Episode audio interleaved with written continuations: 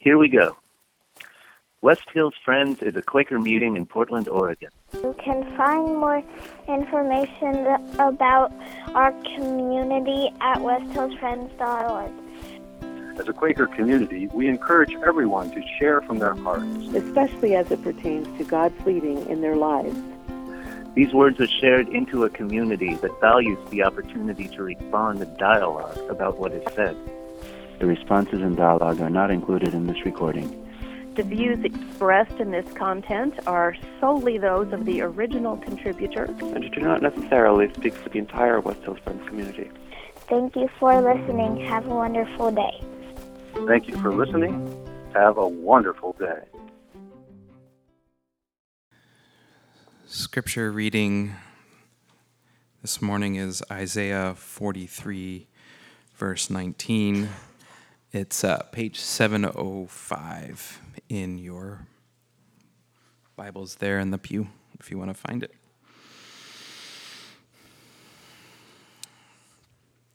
See, I am doing a new thing. Now it springs up. Do you not perceive it? I am making a new way in the wilderness and streams in the wasteland. Stephen, we did it again. Our messages um, are aligned this morning. I also want to read a poem for those of you who love poetry in our gathering this morning to start us off. This poem is called A Complex Movement. Over and over again, it becomes known the peace we seek is seeking us. The joy, a full bud awaiting our attention, justice in our hands, longing to be practiced, the whole world learning from within. From within this thrilling moat in the universe, laboratory, labyrinth, internalize demands you are the one you are waiting for. Externalize love. Bind us together into a greater self, a complex movement, a generative abundance, an embodied evolution. Learn to be here. Critique is a seductress. Her door is always open.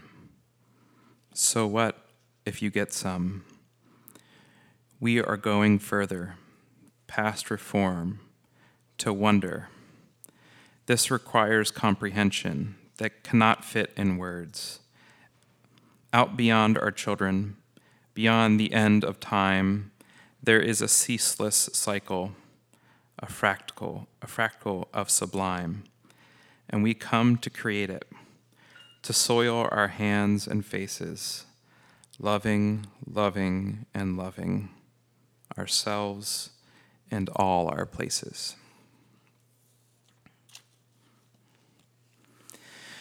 During the last few years of my time at Eastern University, my group of friends began to dream about what spiritual community would look like. We were reading a lot about alternative communities and how we could step outside the prevailing culture of consumerism and individualism we were excited and inspired. One of our inspirations was the novelist, poet, and environmental activist, cultural critic, and farmer Wendell Berry. We were specifically stirred by his manifesto, the Mad Farmer Liberation Front. In it, he calls for us to do something every day that will not compute, to love someone who does not deserve it to ask the questions that have no answers, to plant sequoias, and most importantly, to practice resurrection. We took this phrase, practice resurrection, as a kind of motto, and we began dreaming about what practicing resurrection would look like. Each of us had, had grown disillusioned with the Christianity of our childhoods and we decided to be intentional about bringing new life to our expressions of faith in Jesus. As many of you know, we moved to Denver to start an intentional community, seeking out all these goals. But the motto wasn't enough to save it, and it too found itself in the grave with no hope of resurrection. During my first few months here at West Hills, I wanted to keep carrying this manifesto into my work and ministry at West Hills. I even gave a message about this eight years ago. I talked about what practicing resurrection meant. I started planning youth group projects and conversations around the topic. And yet, when I think back on those days, I can honestly say that I didn't really fully grasp the spirit of the idea of practicing resurrection. The motto was tied up in wistful ideas of building beehives, community gardens, and sharing practical life skills like woodworking and canning vegetables. These were hopes of mine, but I always felt like I didn't know exactly how the phrase fit into those hopes. When I tried to explain it, I always felt like I was forcing something. Soon, the idea of practicing resurrection faded away, and I moved on to other things.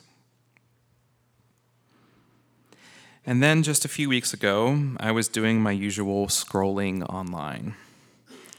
As is common, I began to feel helpless, overwhelmed, and frustrated. News articles, tweets, memes, and videos all highlighting the darkness that exists in the world. I logged off and tried to carry on with my day, but the weight of that time on the internet just hung around me. That night, as I prepared myself for bed, I heard one and clear phrase echoing inside me practice resurrection.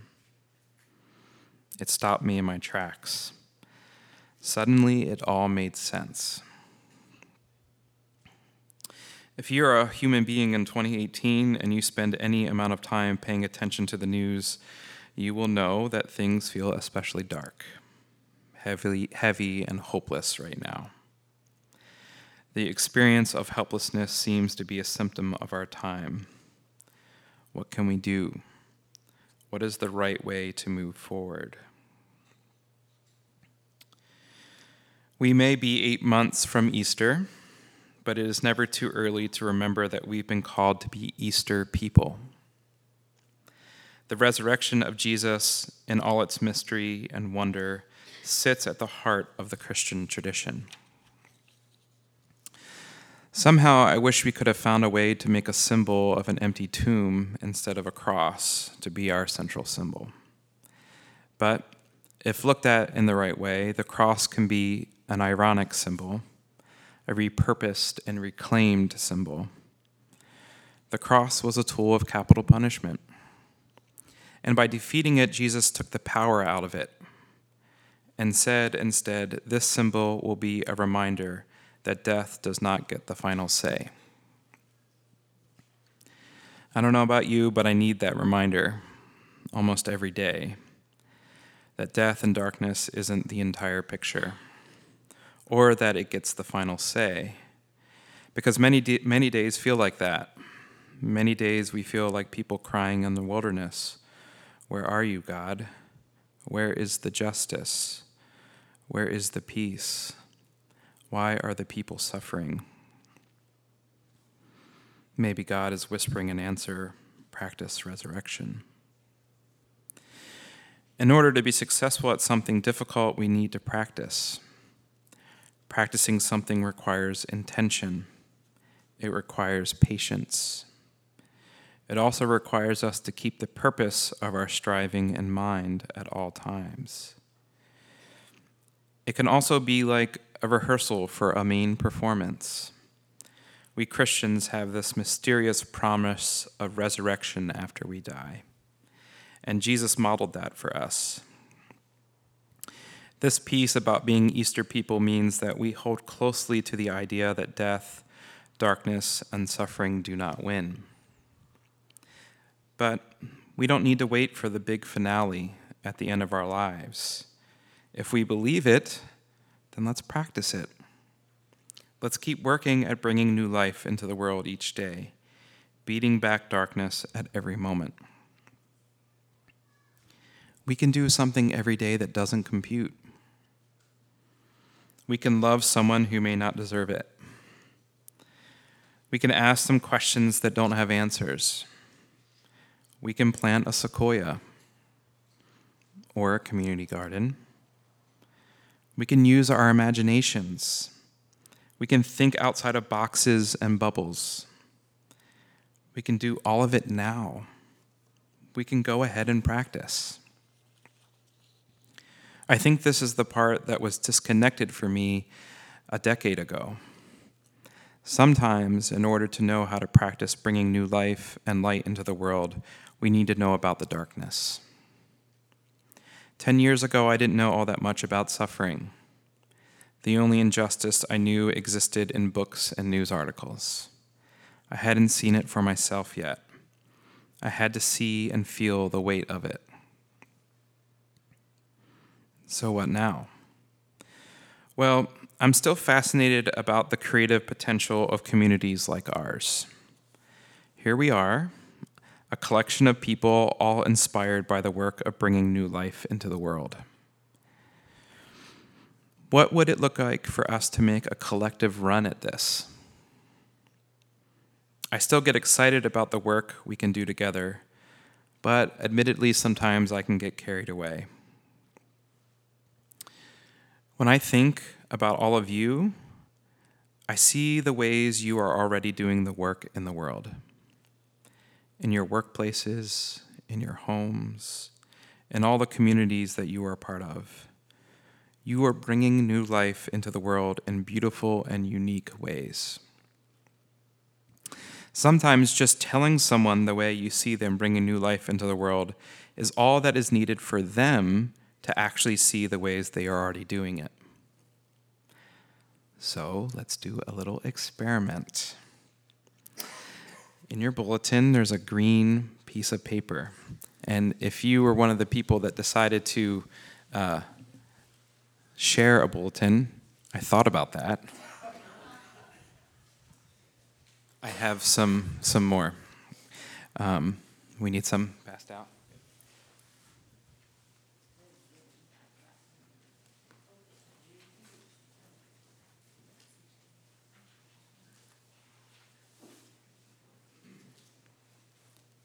Okay, while those get spread out, we're going to take a few minutes of silence. And uh, using the blank piece of paper in your bulletin, I want you to look around the room. And I want you to write a quick note to someone telling them how you see them bringing new life into the world.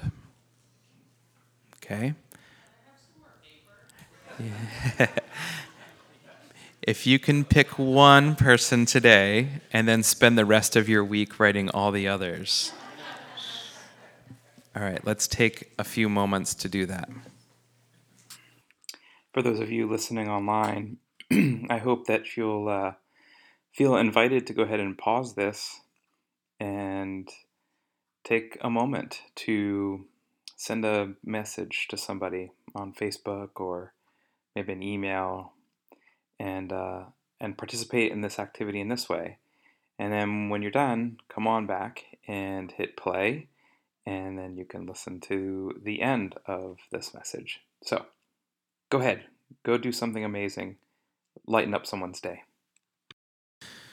Okay, maybe this time you didn't get a note, but if we had the opportunity to do this a couple more times, I guarantee you, you would have gotten a note.